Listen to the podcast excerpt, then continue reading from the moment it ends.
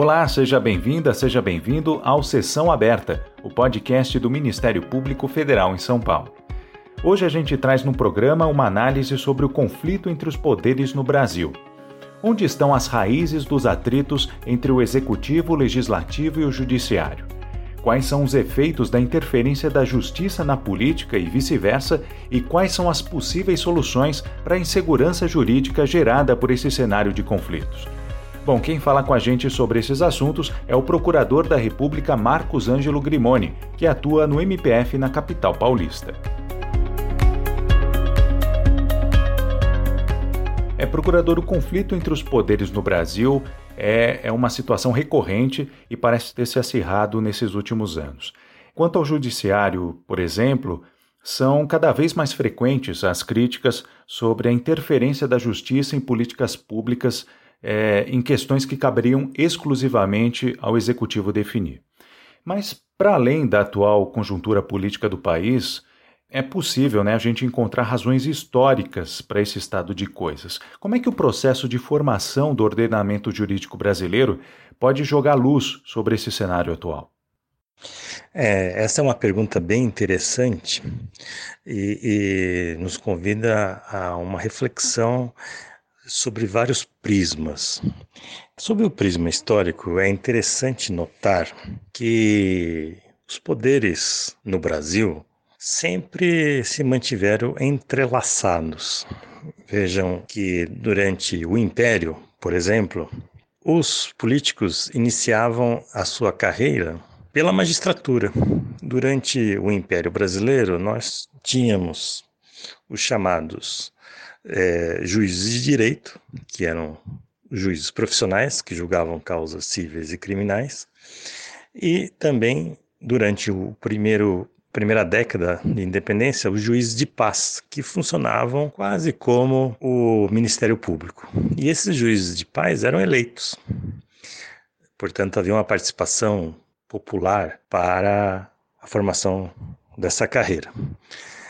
Depois, o juiz de paz, a carreira do juiz de paz foram extintas e foi criada a concepção dos delegados de polícia em 1840. Mas mesmo os juízes de direito, os juízes profissionais, podiam participar da vida política brasileira. E era comum que isso acontecesse. O bacharel em direito se formava na academia, é, é, procurava ingressar na magistratura e logo após se candidatava a cargos nos, no, nas assembleias provinciais e depois é, na Assembleia Nacional. E muitos acabavam é, sendo designados para presidente de províncias e é, culminavam a sua carreira política é, no Senado, que naquela época era vitalício, ou então no Conselho de Estado, que era o órgão mais importante da fase imperial. E, e Eusébio de Queiroz, por exemplo, fez justamente esta esse percurso. Foi um dos mais importantes líderes políticos do Império, foi o responsável pela lei Eusébio de Queiroz, que proibiu o tráfico é, de escravos para o Brasil. Ele começou como juiz, depois virou chefe de polícia o chefe de polícia era o responsável pela designação dos delegados de polícia, cargo que foi criado depois da, da reforma de 1840.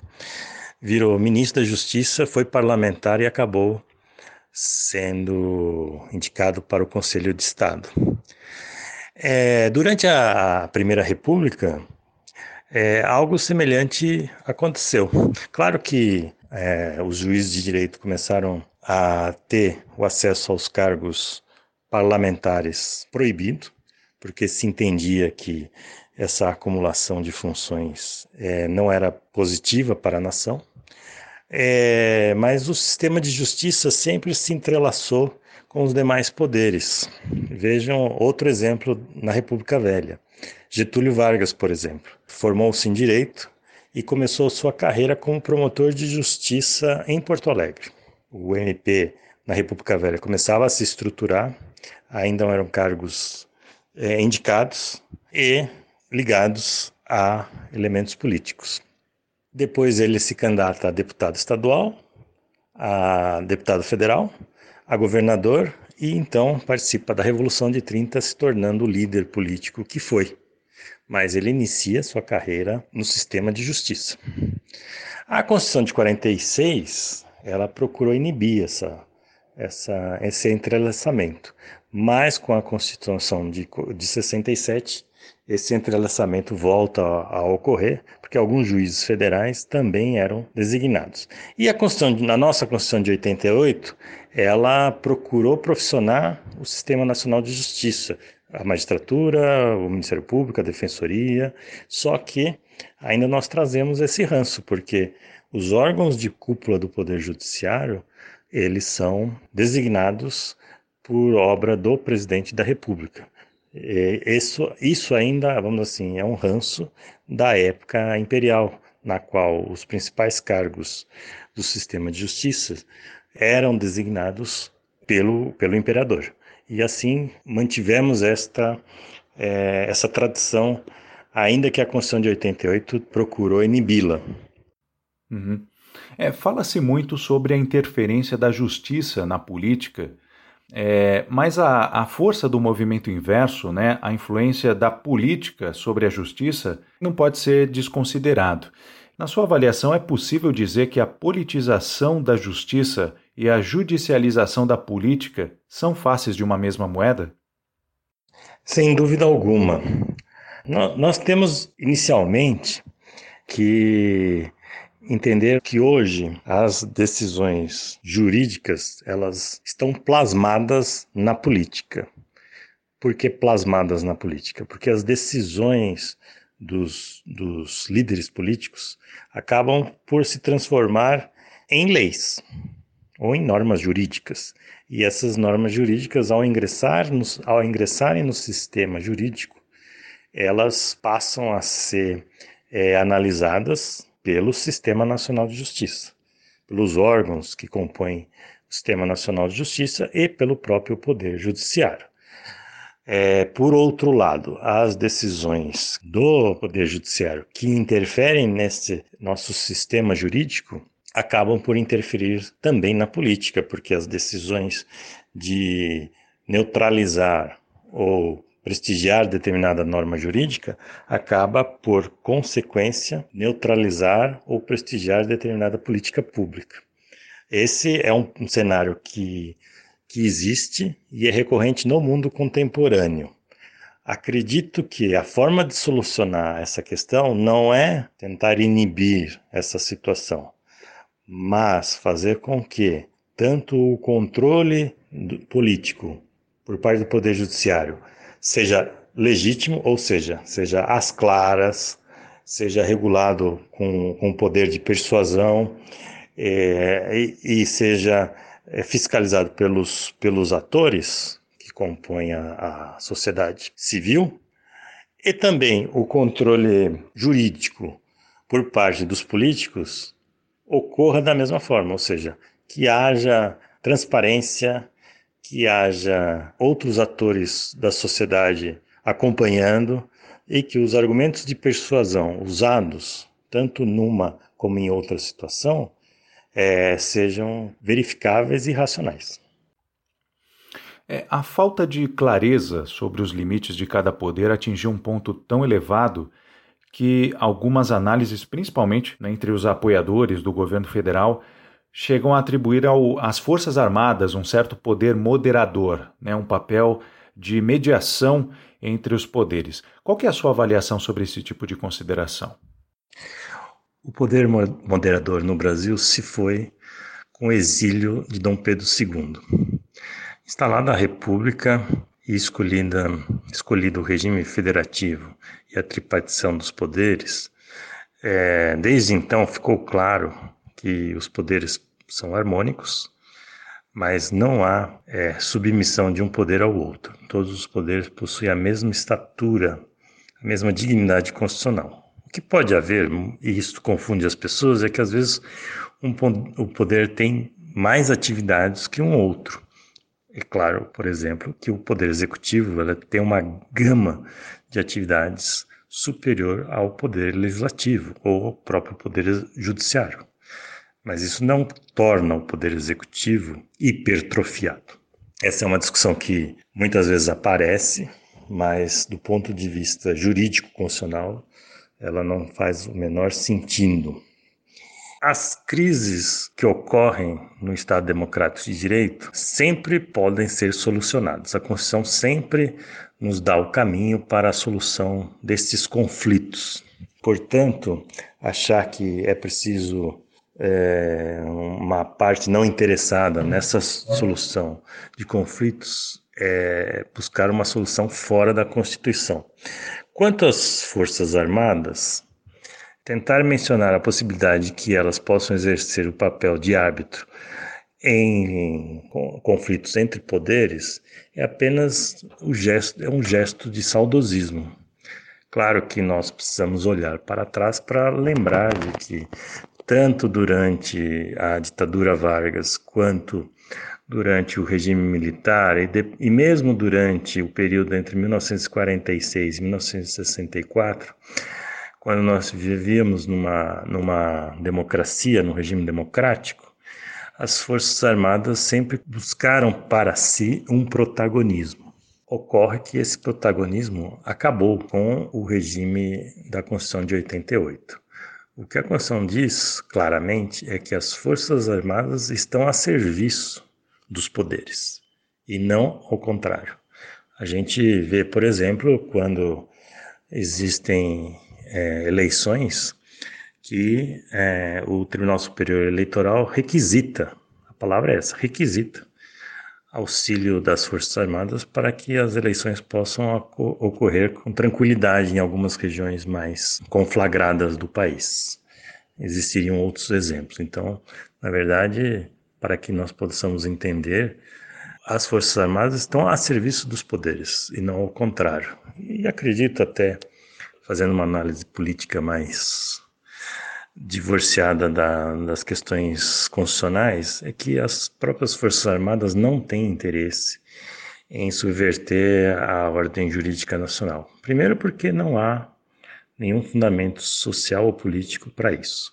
E depois, porque todas as vezes em que as Forças Armadas, de uma maneira ou de outra, ingressaram no, no palco da política, tiveram muita dificuldade de sair e isso criou, vamos assim, estigmas e marcas na instituição. Então, acredito que essa aventura em, em busca do poder, se ocorreu no passado, hoje não mais ocorrerá. Uhum. É, no começo da nossa conversa, o senhor traçou um panorama histórico né, da formação do ordenamento jurídico no Brasil, é, até chegar à Constituição de 88. É, uma das consequências é, da, da síntese, digamos assim, né, que a Constituição fez de todas essas vertentes do processo de formação é, é a insegurança jurídica. Qual que é hoje o reflexo disso sobre a atuação dos operadores do direito, especialmente o Ministério Público? É, a, insegurança jurídica, é bom que se diga, é, não vem só apenas dos conflitos entre o que é jurídico e o que é político. Ela vem também do, do nosso sistema, que foi evoluindo ao longo do tempo e apenas é, replicou em parte modelos de outros países. Por exemplo, é, nós copiamos o modelo de controle da constitucionalidade na Constituição de 1891 dos Estados Unidos, com uma Suprema Corte que, que baliza o controle da constitucionalidade. O que, é o controle da constitucionalidade? É justamente o controle que a Suprema Corte faz das leis para ver se elas estão adequadas à Constituição. Pois bem, copiamos parte desse modelo, mas não copiamos o modelo americano do precedente. Ou seja, uma vez julgada aquela matéria, todos os juízes e tribunais têm que se curvar àquela, àquela determinada decisão. É, copiamos o modelo europeu de, de burocratização da instituição jurídica, ou seja, existe uma carreira burocraticamente é, orientada para é, o exercício da aplicação do direito. Só que na Europa, é, a interferência do Poder Executivo nessa burocracia autônoma ela é quase inexistente. E no Brasil, nós copiamos em parte o modelo é, europeu de burocracia autônoma, mas não o fizemos completamente. Isso permite que haja ingerências políticas nos órgãos de cúpula do sistema de justiça. Ademais, o mundo contemporâneo vive uma certa perplexidade, pois existe uma dificuldade, em geral, entre separar o que é político e o que é jurídico. No Brasil, isso é mais acentuado. Isso é mais acentuado porque nós temos uma Constituição que aborda vários temas que normalmente em outros lugares são delegados para o ordenamento jurídico ordinário e ao mesmo tempo nós temos vários órgãos dentro do sistema de justiça que têm a missão institucional de proteção da Constituição em suas várias formas. Então nós temos várias portas de entrada e uma única porta de saída, que é que são as decisões judiciais proferidas em última instância ou pelo Supremo Tribunal Federal de maneira definitiva. Então, esta insegurança jurídica ela pode ser compreendida como uma disfunção do próprio sistema e uma disfunção do sistema em é, separar de maneira mais clara as atribuições de cada órgão e mais é, fazer com que essas atribuições sejam efetivamente respeitadas. Quando se decide algum, algum tema relevante no aspecto constitucional, aquilo tem que valer para todos os atores, sob pena de nós vivermos numa inconstante cruel é, é, indefinição e insegurança jurídica. E o Ministério Público sofre, ao mesmo tempo que ele participa desse sistema, ao mesmo tempo ele sofre as consequências dele, pois é, nós temos missões constitucionais muito bem definidas. Então, se não se define o que é de maneira rápida e, e precisa, o que é improbidade administrativa, por exemplo, existem milhares de ações de improbidade correndo é porque existem é, indefinições sobre o, o, o, ato administrativo que pode ser classificado como improbidade. E assim sucessivamente, no aspecto das relações de consumo, nas regras que, que determinam a proteção ao meio ambiente, no, nos crimes em geral. Tudo isso leva a uma superafetação dos órgãos que alimentam o sistema de, de justiça, superafetação no sentido de, de propositura das demandas, porque existe um vácuo, uma ambiguidade, e ao mesmo tempo existe um, uma porta de saída muito estreita que não determina as definições jurídicas necessárias para é, o exercício da aplicação do direito. Uhum. E na sua análise, qual seria a solução para o impasse é, que existe nesse cenário confuso do ordenamento jurídico no Brasil? Isso passaria é, por o quê? Por reformas na Constituição, é, pela consolidação da jurisprudência? Qual que é a análise que o senhor faz? Pequenas reformas na Constituição talvez fossem bem-vindas para ajustar o nosso sistema, no sentido de dizer corretamente como o órgão que vai fazer a definição jurídica de determinada problematização que está na justiça qual é o tempo que ele vai, vai ter para resolver essa problematização e, de uma certa maneira, pacificar essa problematização, fazendo com que os órgãos inferiores sigam. E mais do que isso, é determinar que esse órgão que, que pacifica a problematização não volte a discutir o tema, porque é isso que acontece hoje. O Supremo decide alguma coisa, mas depois ele volta atrás e faz uma releitura ou faz uma a interpretação mais equívoca do mesmo tema que ele definiu. Ao mesmo tempo, uma mudança de cultura, por exemplo, é, os profissionais do direito devem estar preparados para o não exercício da ação judicial. Ou seja, se determinado tema já foi decidido, é, aquilo tem que estar pacificado e o próprio profissional do direito tem que ter essa noção. Eu lembro bem, eu tenho um amigo na França que disse isso. Ele procurou um sistema que é o nosso nossa defensoria pública lá sobre determinado tema trabalhista. E o advogado dirigiu-se a, esse meu amigo e disse: Olha, eu não, não posso entrar com essa ação, justamente porque o Tribunal de, de a Cassação de Paris, que é, seria o equivalente ao nosso STJ, já decidiu que é, você não tem direito nessa determinada situação laboral. Então acabou. É, então, assim, é, há uma necessidade de mudança da cultura de se desestimular a judicialização de tudo. Quando determinado tema já foi decidido e já foi é, é, pacificado, nós, profissionais do sistema e os órgãos do sistema de justiça também têm que respeitar. Então, uma pequena reforma na, na Constituição, reformas internas nos demais, nos, nos órgãos que formam o, o, Sistema Nacional de Justiça, fazendo com que é, deixe, de, deixe bem claro que o não exercício de determinada jurisdição, quando fundamentado é, em precedentes da Suprema Corte ou da pacificação por parte do Judiciário, é, devem ser respeitados e fazem parte também do livre exercício da atividade profissional do advogado. Senão fica parecendo que só quando o advogado ingressa com uma ação, ou o profissional do direito ingressa com uma ação, é que ele está exercendo a sua atividade profissional. Quando, na verdade, a escolha pelo não exercício também é uma escolha legítima, fundada é, em fundamentos sólidos. E acredito que isso é, a gente precisa, é uma evolução que precisa acontecer para que nós possamos melhorar o nosso sistema, diminuir é, a influência da política na justiça e da justiça na política, e, e o aperfeiçoamento dos órgãos é, do sistema de justiça é fundamental.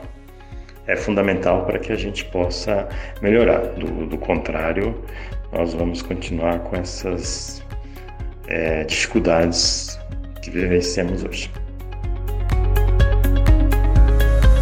Essa foi a nossa conversa com o Procurador da República Marcos Ângelo Grimoni. E nós estamos chegando ao fim dessa edição do Sessão Aberta, um podcast produzido pela Assessoria de Comunicação da Procuradoria da República em São Paulo. Muito obrigado pela sua companhia e até a próxima edição.